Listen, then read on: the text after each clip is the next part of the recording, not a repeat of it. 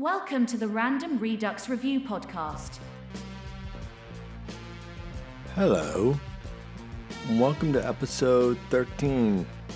For this one, I wanted to pay special tribute to a friend of mine, Eileen Kaminsky. She's actually no longer with us. She died just about a year ago in 2021 of metastatic breast cancer, stage four needs more. Uh, that being said, this is not about cancer at all. Eileen and I became very, very close friends for the last, I'd say, 18 months of her life. She was very much like an older sister for, to me. In addition to being a one time sort of high powered tech executive and also a really talented poet, she shared my love of music. She knew a lot about music, you know, so it was a lot of fun to talk to her just about and bicker like siblings do about bands, and you'll hear that in this episode. Anyway, as you can hear, one of her favorite artists was Gary Numan. So, kind of one of the things Eileen and I did together, is we did a whole bunch of videos for YouTube where two cancer patients who were technically terminal discussing music that they like from the perspective of cancer patients. That that is not what this is. Distinctly, I, I wanted it to be different than that. But anyway, um, when she passed away, I had recorded a, a very large number of us talking about different songs, and it's taken me a long time to kind of put this together just because there's a lot of sort of emotional baggage. But I really felt important to share this and just share a part of her with the world so everybody can know a little bit more about who she was, what she was about, and all that. We do not talk about two of her favorite artists, Rush and Pink Floyd, but we do talk about our, sort of a lot of other areas where we sort of intersect um, from all genres of music. Even though I could have just put like segments of the songs, I really wanted to put the full songs in just so you can get a chance to kind of vibe out with them a little bit and kind of really understand who Eileen was and possibly what she really liked about the, these. I am going to go ahead and tempt the fate of the gods just because this is episode number 13 and play the full versions of the songs that we're going to talk about. I think I can kind of get away with playing the entire songs just because this is not a monetized podcast. I don't think it will ever be monetized. If that's the case, then I guess I will take this episode down. I feel that like any use of third-party images, audio, and video kind of falls under the Section 107 of the Copyright Act of 1976, which allows for that oft misunderstood and elusive term, fair use. Sue me. There's no there's no money being made here, so what are the damages? But anyway, um, if anything, it's probably promotion. I guess so. There, yeah, there you go. I'll just call it promotion. Anyway, I hope you enjoyed this conversation this may not seem like it's terribly edited, but just keep in, into account that I actually re- reduced this from about over three hours of us talking because that was just what would happen when her and I would get on the line with each other and start talking about music. We would just sort of chat and yap away. Anyway, but I think these were probably the best of the sort of non-cancer specific sort of talking that we did. Anyway, I hope you enjoy listening to her and I talk here for a very long time about a lot of different songs. Hopefully, you like something. If you don't like one or two of the songs, don't worry. They're all very different. So, enjoy.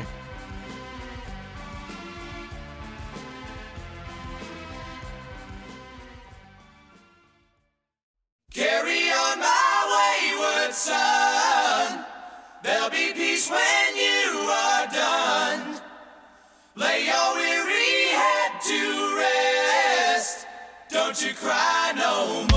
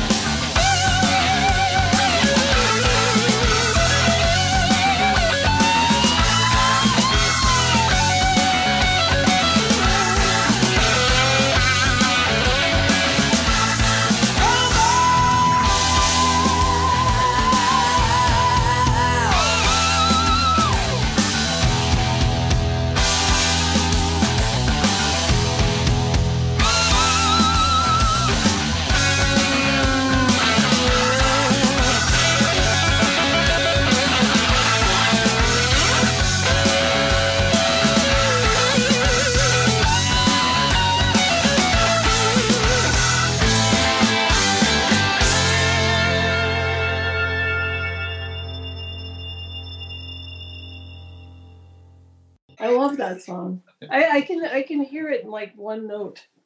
Like the first note, I can hear it.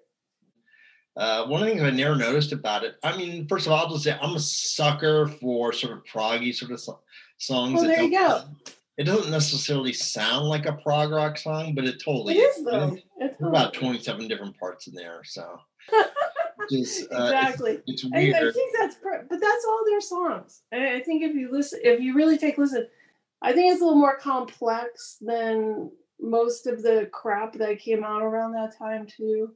Yeah, for sure, for sure. I think for me, it's it's I still keep it under sort of the guilty pleasure sort of category, but it's like hide it's, that album. it's definitely uh yeah, it's like one of those things I wasn't necessarily cool enough to like, but you know, still can't I'm sure you like, like it. So we were all dorks. I mean, yeah. come on it wasn't like like Rush. Nobody liked Rush, so if you like that, it was fine to like them, but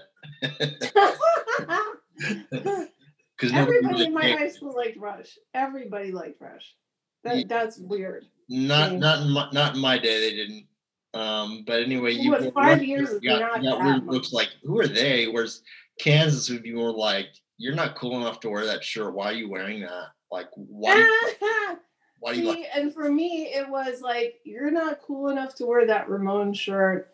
You're not cool enough to wear that chili pepper shirt. I was, I was, by five years later, I think I was more into, well, I definitely was more into punk and um, new wave because we had this great theater called the Cameo on Miami Beach, Mhm. and they had every act. And the most embarrassing moment ever my dad decided to go see the dead Kennedys because he was Mr. Political. And I'm like, you cannot do this. You cannot show up to this concert. And I was like 20. And so he embarrassed the living shit out of me because there's my dad at the dead Kennedys thinking it's this like great political band. I'm like, it's not, it's not. You're just thinking about Jello Biafra. That's all you're thinking about. And it was so embarrassing. I I actually escorted him out and then like asked one of the bouncers to remove him. So I had my my own father removed from the Dead Kennedy show. First of all, he's not going to go in I would have loved for my parents to go. They were just like, if I went to a punk show, they were just like, they kept away, wanted me to uh, be very careful to not get hooked on drugs and like corrupted by the bad element. Uh, but kind of taking a step back to t-shirts you wore to high school. I remember wearing a butthole surfer shirt to school. Um, and I had to tape, they made me actually tape over the name of the band. Are you serious? yeah. Just the, the the butthole part or the whole Yeah. thing? uh, yeah, butthole. Um, I had the whole thing. Same thing happened with the circle jerks. I was pretty notorious for wearing uh, shirts that would get me into sort of not Yeah. serious trouble, but just sort of like, come on, kid. Yeah, we know you get straight A's, but come on, play by the rules a little bit. At least a little. I mean, well, but that should give you a hall pass at least to say, you know, you can get straight A's and listen to the butthole surfers, etc. Very Okay. true. I think I did probably get away with some stuff because of my academic standing to an You were a extent, nerd. for you sure. I mean, I was definitely a nerd, but I'll post. See, I dropped out, so there you go. What's that? I, I thought I dropped out. I thought everyone was stupid, and so what? And plus, I had a hard time getting back and forth to school. I think I sent you that kind of very short bio on my high school years, so you could kind of get your head around Hmm. where I was at during when all this stuff was coming out.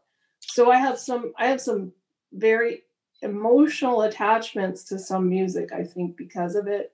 I think when you're on your own, I was on my own story at 14 and literally supporting myself. So trying to get back and forth to high school became almost secondary to trying to, you know, I was really tall. I was I was six feet by the time I was, I think, in ninth grade. So that helped me in lying and saying I was 18. And they didn't have, you know, computerized systems to actually do background checks back then. So had a fake license and was able to get um, waiting jobs, waiting tables, so I was able to make money. But going to high school was secondary to feeding myself and, and paying my rent. And so um, I think there's a lot of emotional attachments to a lot of music from that time because of it. And and as a teenager, you go through so many emotional changes anyway that if you don't have the security of knowing where your next meal is coming from so that you can just focus on going to school, I think music became a security blanket for me in some ways. And and so where there's a lot of depth in the lyrics, I guess, that's why you're you're seeing that, I suppose, like with Kansas and Elton John and stuff like that, where you've got a lot of very um, in-depth lyrics. And then I would I remember I wrote the worst poetry. I mean, I, I can look back at my poetry at the time, and I was really writing, hoping to write for bands or a band of my own, right? And so actually sing my own lyrics, really terrible stuff. I, I think the journals got lost somewhere in a move, roughly right around 1993 or 94 when I finished college finally. But I think that's a big part of it. I think that you get attached to music in times of your life where it really has a whole lot of meaning. And and I could listen to anything I want and my friends could come over. And the funniest thing was I was not a stoner. Lots of my friends were. They would come to my house to party because there was no parent there. So all their parents thought that I was the bad kid when I really wasn't. It's So- kind of, kind of the same here. I mean, my parents are still convinced to this day that I was a total stoner and into all sorts of heavy drugs and stuff. And I actually uh, have really never been into any of that. So it's, it's actually kind of funny. It's kind of a joke, almost to a certain extent, with me and my wife and my brother, because my brother knows that you know it's not really who I am. I mean, I'm sure he fed some stuff to my to my parents just to kind of like stir the pot some because that's what siblings do. But course. I would say, uh, yeah, Kansas is more sort still sort of a guilty pleasure, but I can respect it. You know, good. um, good, here's something I'm not sure if you'll like this group or not. Um, Bad Brains. I don't know how familiar. I love Bad Brains, yeah. okay, well,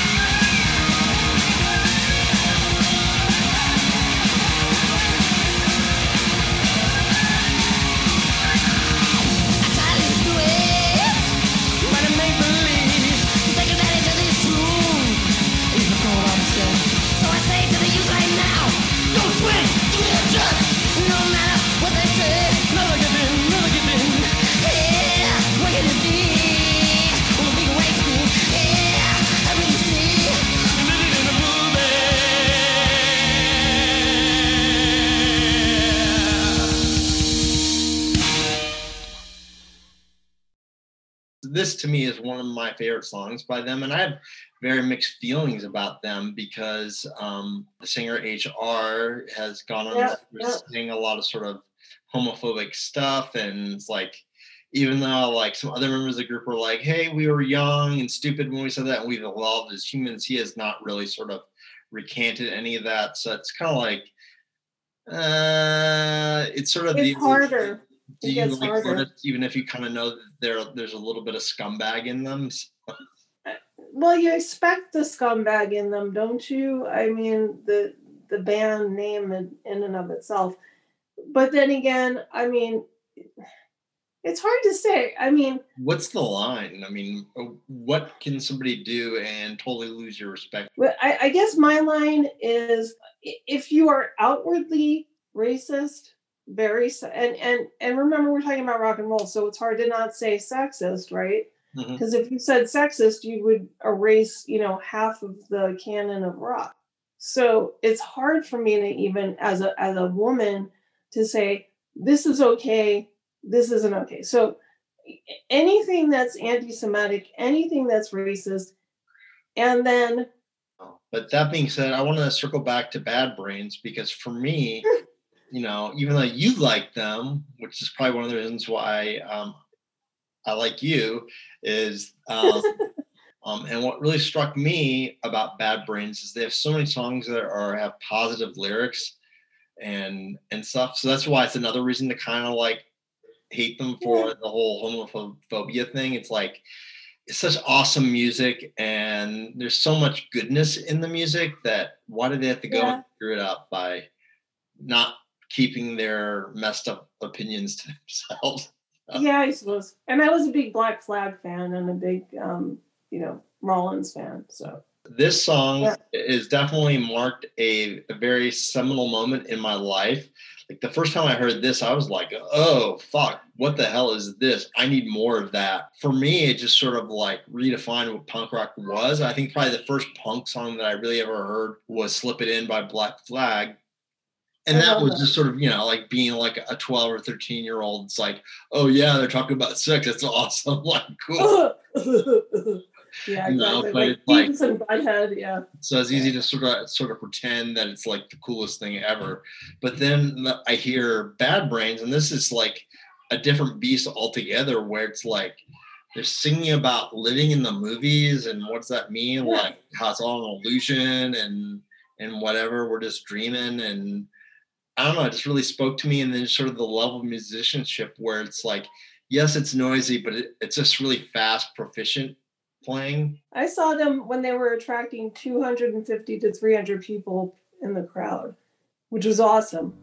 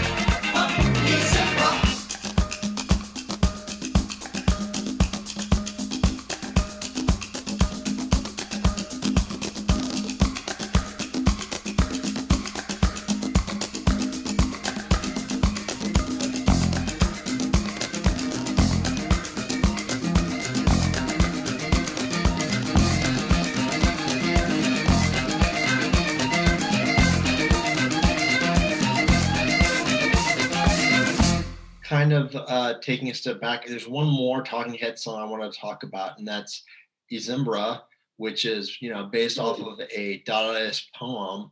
You know, it's like Yes. how, how more random and abstract can you get than than getting Dadaist? Mhm. Yeah. Literally doesn't even have real words in it. They're all made up words. So it's Well, but that's that's Dadaism, right? I mean, the whole they used to play something called Exquisite Corpse. Do you Mm. know about Exquisite Corpse? No. So they would fold up these pieces of paper, and it would be, you know, Man Ray and and and Duchamp and all those guys would get together, and they would actually one person would draw the feet, and then the next person would draw the next part, and the next person would draw the next part, and then they would open it up. So if you actually do a quick look up on Exquisite Corpse, it's all these things that don't make sense that nobody knows what's going to come out of it. And I think that translating that into music, the Talking Heads are probably the best band to translate Dadaism into music, if there is anything. yeah. I mean, it's all random nonsense. It feels like it makes sense, but it doesn't. But I don't understand any of the words to this song, and yet it speaks to me, which is I think really weird. Uh, it's weird feeling. So it's, I've always had a very personal attachment to this song, just because the words literally mean nothing. Yet I enjoy every single second and kind of know the words to the song. It's like, how is that possible? Like you think of like people living in other countries and they hear like you know hit I was about to say, yeah. songs in English and they love them. It's like this is an example of sort of like I can sort of feel what that's like, I guess. Yeah, and when you travel, that's what things are like. You don't understand the language, but there's a beauty in not understanding. There's a beauty in just walking around feeling like a baby. I mean, all his lyrics are very abstract and really have no meaning, but you kind of feel like it does have a meaning. And to me, at least being a teenage boy at the time, it was like college rock that you could blast loud and crank. That that's the other side of it too. I mean, a lot of college rock is not at that time anyway was not accessible at all. yeah, I mean, even still, it's like what the biggest was probably REM, and um, I like REM, but they're not necessarily a band that you blast in your car, you know, and and try to piss off the neighbors and everything. They are definitely a college rock band. I Yeah. mean, they're definitely alternative radio, you know, down the dial in the 91s, right? You know, I guess I, I really do connect them with college period because I, I actually saw David Byrne when he did some solo stuff at a small club when I was in Gainesville. And I, I like David Byrne a lot. I think he's he's just done a lot, generally speaking, for the that music genre Mhm. and made it accessible period right it, it kind of brought it out of the basement up into the light no pun intended Produced by uh, Brian Eno. Like right well duh Like- yeah the guitar part is really just a sped up uh, version of Psycho Killer if you listen to it carefully. yeah it is That You're do right.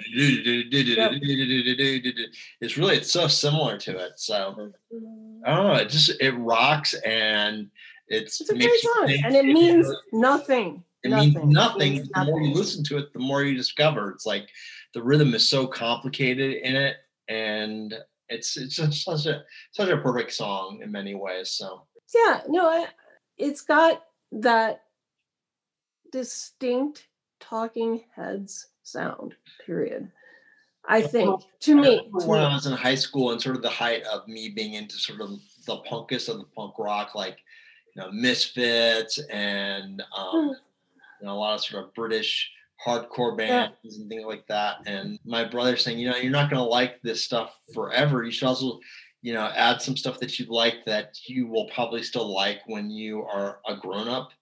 So and Yeah, you I still think- like the other stuff I think uh, Talking Heads are a great band like that because they still have some They are, edge and some weirdness to them, and they're definitely not cool enough that the cool kids are gonna uh, give you crap about liking them, but you know, they I aren't don't know about that. liking them I mean, so.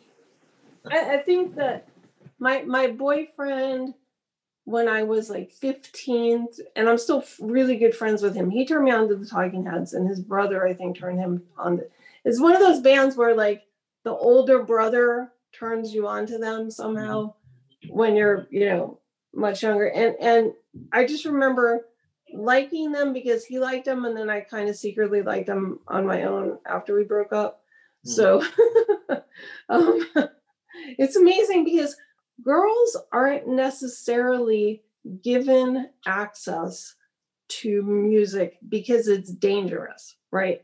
So going out to clubs and getting mixed up in punk rock and you know being there with my other two girlfriends who happened to be into punk like I was um my friend Debbie and my friend Amy they the three of us would always go and and it was weird because we wouldn't have had access to that music if not for 120 minutes on MTV which Mhm. was on if you remember that it was on super late Yeah. and um my friends who were guys like i had this friend rob schiff who every sunday night i'd go to his house we'd watch the young ones and then 120 um, minutes on mtv do you remember the young ones Yeah, absolutely. Um, since you brought up 120 minutes, I want to get into one song that I actually don't like. I haven't listened to it in a long time, but the last time I listened to it, I didn't like it as much as I had in, in, in the past. But it's the first time I watched, um, the first time I watched 120 minutes, it was the the song that was playing. I was like, oh, this this is cool. This show, it's XTC's "Dear God." The song that I think is one of their biggest hits, but mostly so. because it got banned a lot because it's got the lyrics are very sort of you know they're obvious Yeah. they are. but also it's like got this heavy Beatles influence, but not Beatles influence, and it's like and you hate the beatles so Yeah. yeah. So you know, I'm not a Beatles guy, but um, no you're not wow listenable to me. Like, but it's like it is what you put on for a child, in my opinion, and Oh, come on. There's a, we'll have that discussion. We're gonna have to have a whole episode just on the Beatles. to me it's Because- like what what you let little kids listen to so they start to like adult music It's Oh like- my god. Okay. Dear God.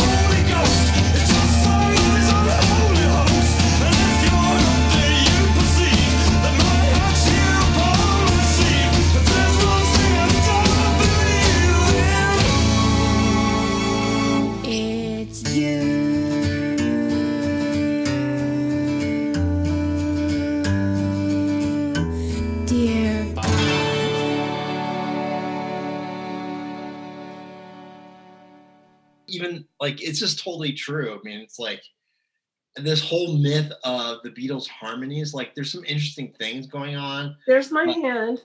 Talk to my hand. Um, You're a big George Harrison fan, right? I'm a huge George Harrison fan, and I'm very spiteful about the whole thing that like you know, this two sh- or uh, All Things Must Pass record. Most of this it had like 700 hits on it, and they're all songs he wrote while in the Beatles.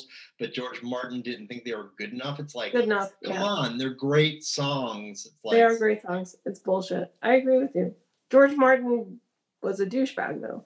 yeah, without a doubt. I mean, I think in many ways the Who are actually more influential on modern songwriting, or at least songwriting that occurred between 1990 and 2010. If you just look at their structures, just sort of the way that the Yeah. music, they were one of the first sort of pop bands where the music wasn't like strictly backing up the vocals. Like Sure. often doing very different things than what the vocals are, where it's, it's viewed the vocal lines are almost another instrument, you know. Um, well, and that, that's what I like about um, Robert Plant. What about Abbey Road? yeah. Oh my gosh, unbelievable. I will I will die on this hill. Like Beatles oh, are the most overrated band in hi- musical history. No, no, no.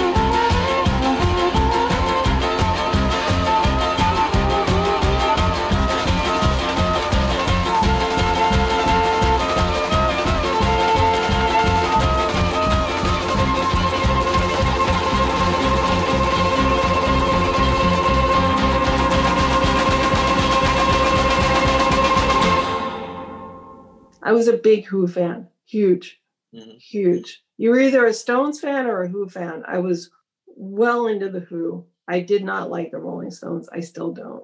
I think they are the most overrated band on the planet. I think I'm not gonna, I'm gonna fight you too hard on that, but I think they had they definitely have their moments. I mean, Beggars Banquet. every band has their moments. Beggars Every. Banquet is a pretty amazing record in many ways. So it's uh, but you know, I they do have many other great records that I like. I mean, I know some people are really into a few of their records, but to me, that's really the only complete record that I really like. I know Her Majesty Satanic, whatever, or or whatever. I actually, I, I really like "Sympathy for the Devil." Yeah, right. I. I like that song. That's about it. I don't like their other stuff. It's just like, eh. and I know you criticize Keith Moon for being. I say he's the most lyrical drummer ever, and you're just like, eh, I don't know. he bangs, he bangs the crap out of them. That's the thing. I mean, he He just does bang the crap out of them, but like he did to his life. I mean, he banged the crap out of it, right? yeah, Yeah. definitely. And um, Sadly, if you believe sad. the the tales, apparently he, David Bowie, and there was one other kind of where uh, they all at different times were dating a 14 year old girl. Oh yeah, I'm sure. Yeah, So he got around. I don't know why I'm laughing at that because it's actually kind of horrible, but probably Bob- Iggy Pop or somebody like that. You know. yeah. But uh, Baba O'Riley is a song. Not many people notice it, but the the the, the keyboard obviously is on, is on a uh, pre-programmed sort of click track, if you were. And Keith Moon was actually playing to a click track. But most people don't know is that there was actually a short during while they were recording this song and there was like some power surges and things like that that actually caused the tempo of the keyboard to change and That's so cool. while keith moon is doing his seemingly sort of random like lyrical playing um is what i'm going to call it um where he's kind of like soloing over stuff is the tempo of the song is actually changing but he's staying with the tempo of the song which i always think is pretty amazing which means to me it always speaks to he was a far more technical drummer than people give him credit for um Oh no, I'm not saying he's not technical, but I mean, you've seen. Have you seen them in concert? Did you see them? well I, i've seen the horse tranquilizer uh, concert where he passed out and they just got some from the crowd uh, to, to step in and play drums for two songs or three songs or whatever it was Which is kind of funny, but I, I mean, he did. He did ruin that band by ruining himself. yeah And, and I think that's the saddest part of all. The issue I have with it is if you're going to have all of this influence on people, kids, Mhm. which we were, and say this stuff's okay, which is what you're saying, Mhm. um, by doing it and doing it very publicly, I'm not okay with that. You know, Oh, you really sound like an old old person. I It's was never okay. with kids in their rock and roll smashing up hotel rooms and like. But see, I was never okay. I mean, I that. understand your point, but but I even mean, when I was a young person. well, I would admit if one of my favorite bands, like you know, the Talking Heads, if they had smashed up hotel rooms and things like that, I probably would like them less, just because it doesn't Yeah. fit with the whole vibe. But the Who, you kind of, I think, kind of expect the mayhem and the.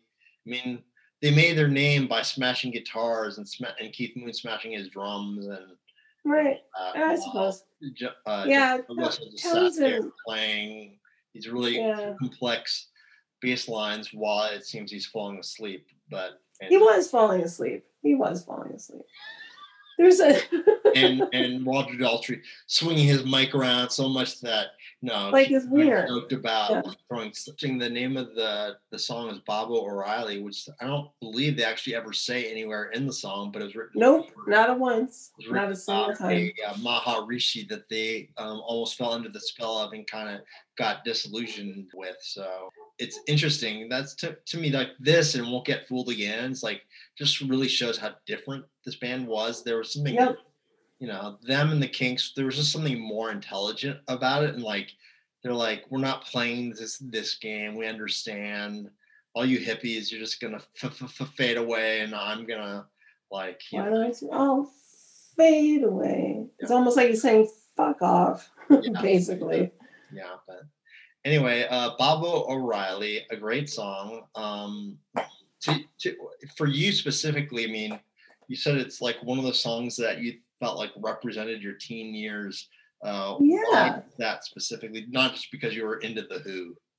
not just because I was into the Who, I think because it was so it was a song I could put on in the car loud and forget about everything else. I mean, just and, and Keith Moon, right? Admittedly, is a huge part of why I love that song. It's just I was so angry about so many things, rightfully so, out here in the fields that's how I felt. I felt like I was sort of left out to dry. And and I think that that whole song is is kind of like the disillusionment of what we think is going to work for us and what really doesn't work.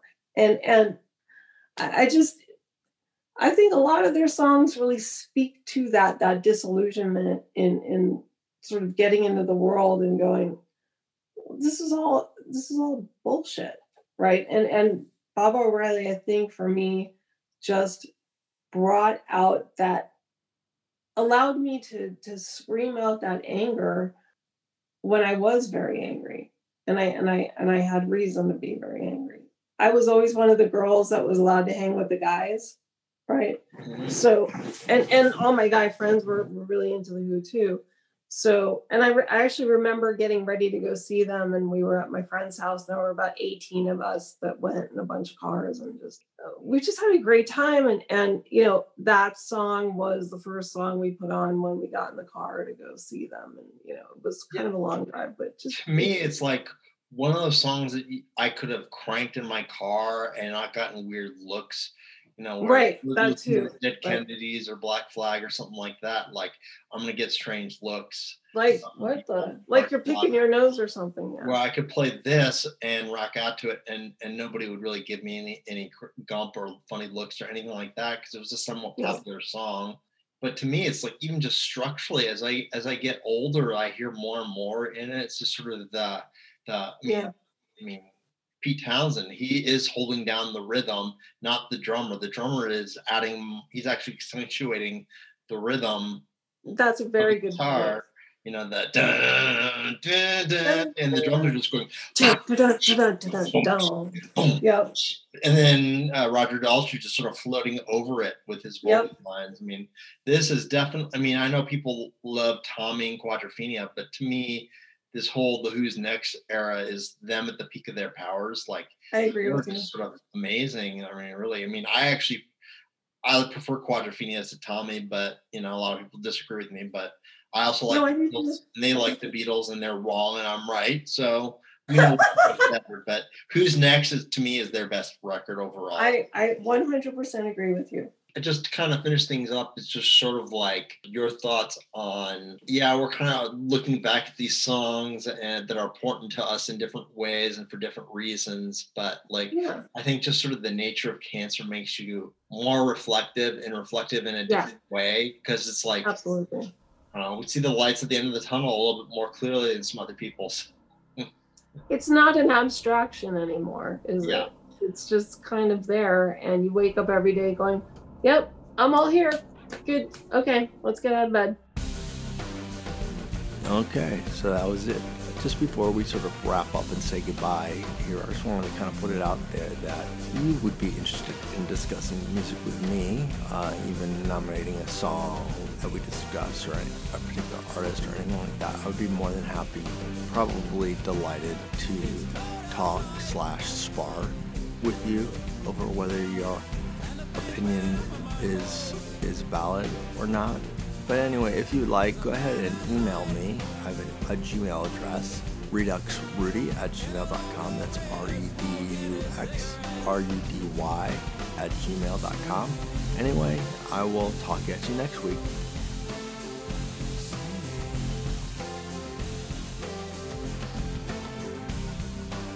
Thanks for listening. New episodes of the R3 podcast most Sundays. See the episode description for notes and where to find more online.